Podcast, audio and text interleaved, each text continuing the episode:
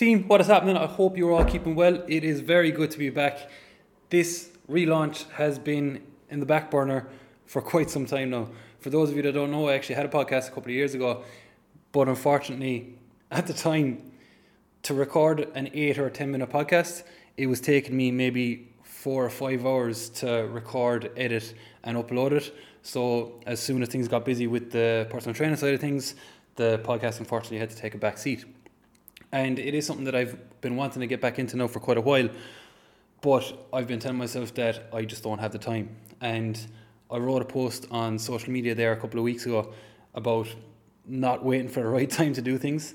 And then it just kind of hit me a few weeks ago that I'm being an absolute hypocrite, waiting for the right time to, to relaunch this. So, hence why I'm here, hence why this podcast today is going to be rough and ready hopefully over the next few weeks I will be able to edit it a little bit better, get a little bit of an intro, maybe get a nicer graphic for the, the display of it as well.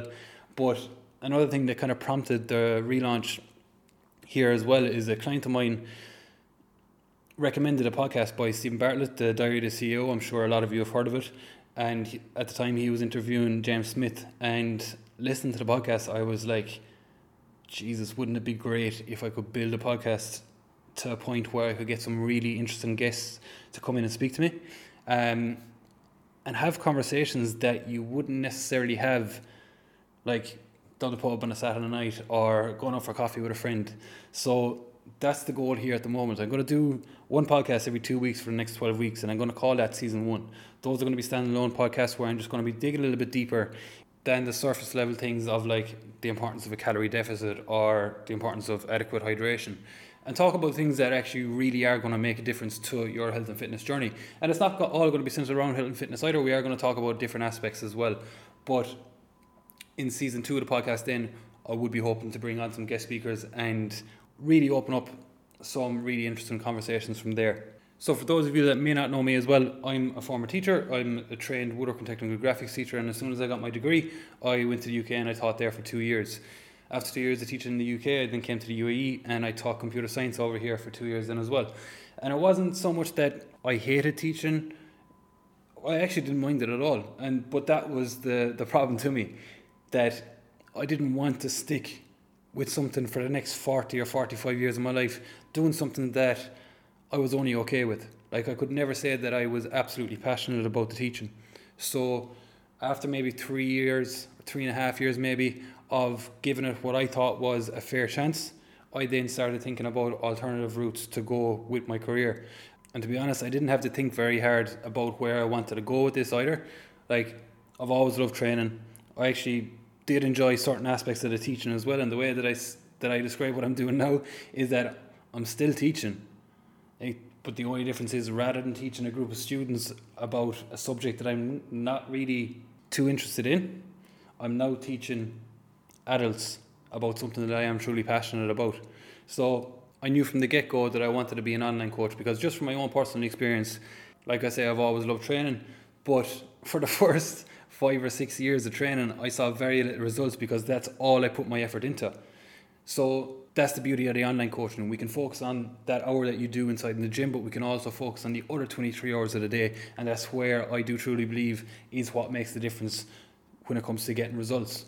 So starting out, I knew to become a very good online coach, I first of all needed to become a very good face-to-face personal trainer. So that was the first thing that I looked for was a, a job working in a gym. And obviously all this was completely new to me. I didn't really know what to expect, but I got my first job after maybe six or eight weeks of searching for one um, up in Sharjah.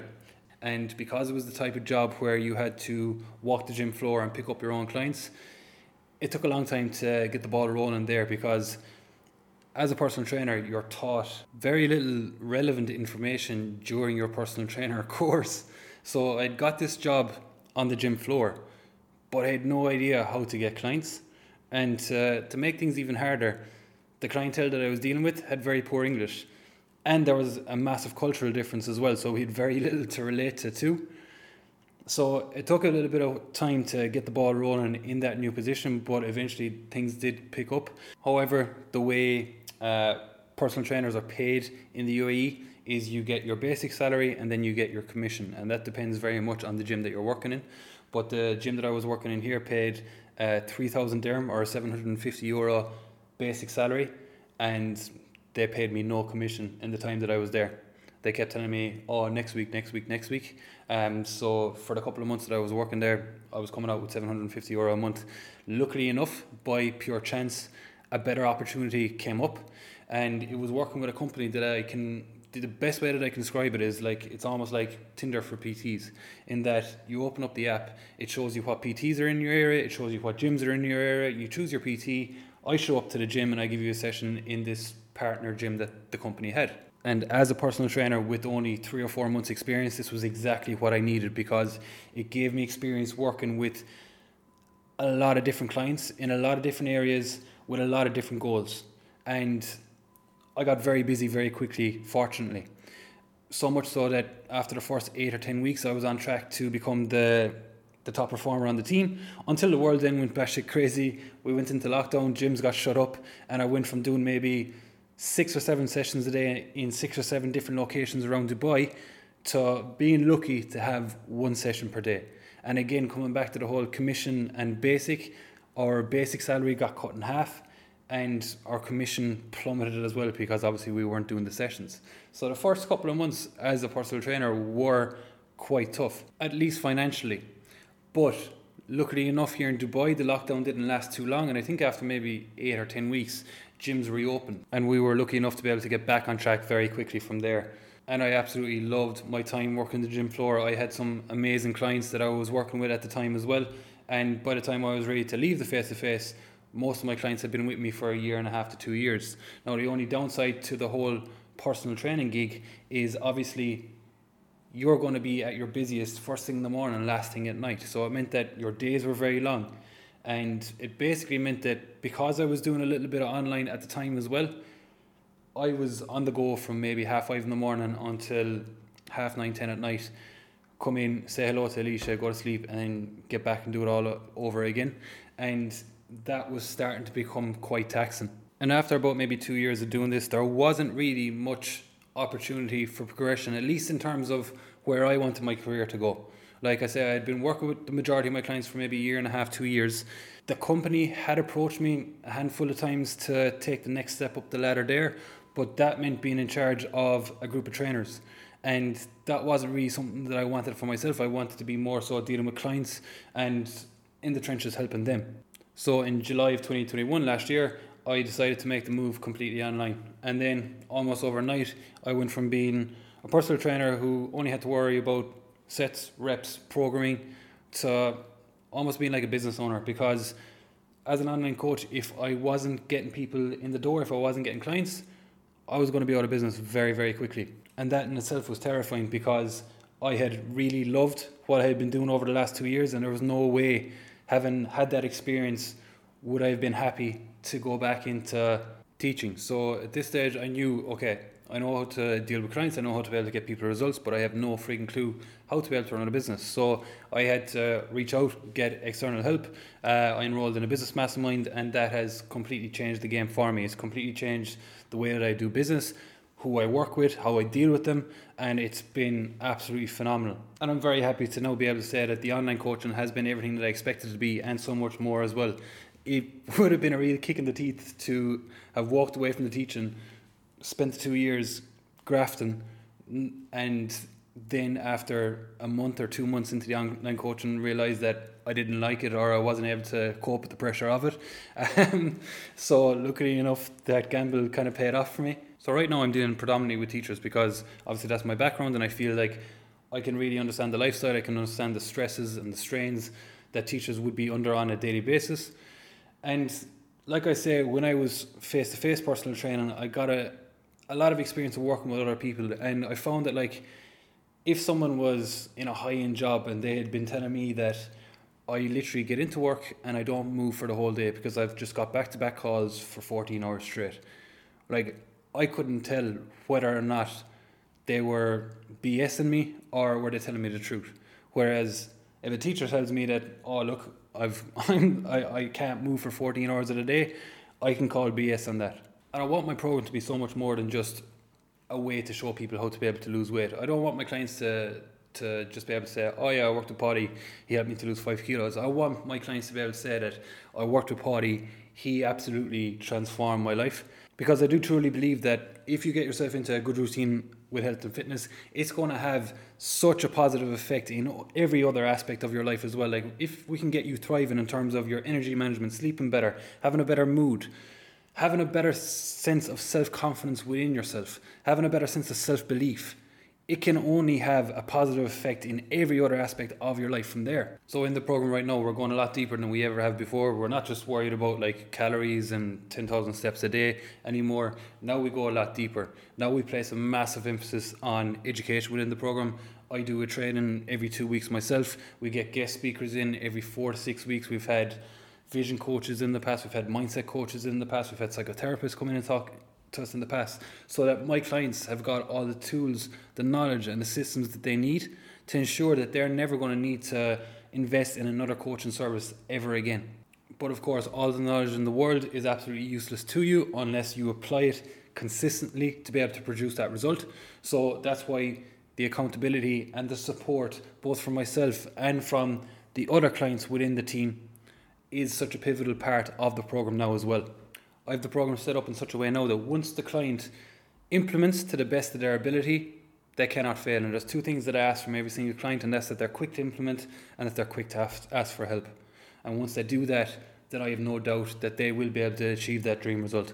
And the main goal for me from here is I want to be able to build the team up. I currently I'm currently serving about maybe 31, 32 clients, and I want to get that up to about 50 by the end of Q3.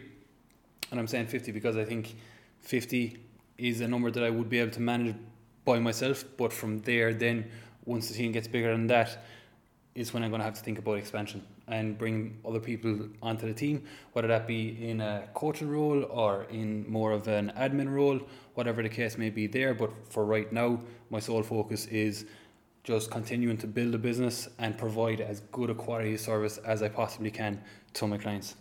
So that's where I am in terms of business. Personally, Alicia and I are just back from a trip to Thailand, and it was absolutely insane. We trained a lot, we toured around, we had a lot of really good food, and it was my first holiday that I've been on since joining the fitness industry.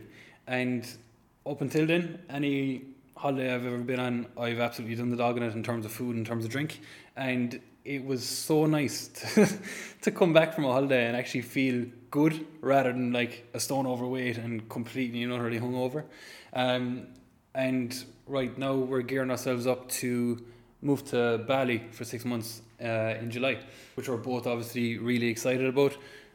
I think Bali is going to be a very nice contrast to the to the lifestyle here in Dubai. Obviously, in Dubai, you're kind of living that luxury lifestyle. You're going out, you're eating in really nice restaurants. You're you're living the high life basically. Whereas in Bali, I think like your Sunday best is going to be a sleeveless and a pair of flip flops. Um, and apparently in Bali, you can live like a king for like two thousand euros a month, and that's eating out like three meals a day, living in a nice apartment or a nice villa, and enjoying yourself while you're there as well, which is going to be very nice compared to over here where you're spending maybe six or seven euro on a cup of coffee a pint is going to cost you like 12 or 13 euro as well. Um, so it'll be a very nice change of pace in that way too. But also like obviously like most others I love to travel but I also love my routine as well. So even though I took a little bit of time off in Thailand like after the first week I was kind of itching to get back into into routine as well. So I think Bali will give us both I'll be able to work four or five days a week. We'll both keep up our routine of training and then on the weekends we'll be able to go tour around and see what Bali has to offer for us. So some very exciting times ahead. Now before I wrap this up, I want to show my appreciation for you listening to me ramble on for the last 12 or 13 minutes. I want to leave you with a little bit of a nugget of gold before I close this off. And it's that the only thing that is holding you back from achieving the results or living the life that you dream of is you. I read a book a couple of months ago called The Power of the Subconscious Mind, and it highlighted the importance of your own inner dialogue and it's something that I've become hyper aware of ever since. Even when I'm just out chatting with the lads or out having the crack, like the more that you tell yourself that you're incapable of change or that you're a failure or that it's just the way you are, the more that you're reinforcing that belief within yourself. And even as something as simple as when you get complimented, like what's your first reaction? Do you say thank you and accept it, or do you just try and brush it off?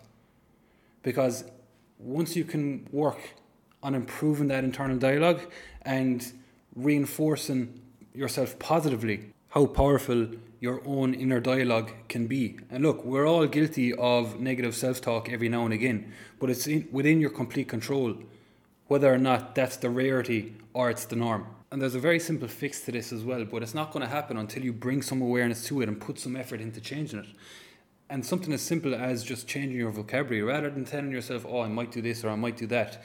And you say to yourself, I'm going to achieve this and I'm going to give it everything that I got until I actually make it happen. That's going to make the world of difference for you. So, I really do appreciate you giving up some of your time to listen to me here today. I hope that you will join me again for episode two, which should go live in, in two weeks' time. Until then, take care.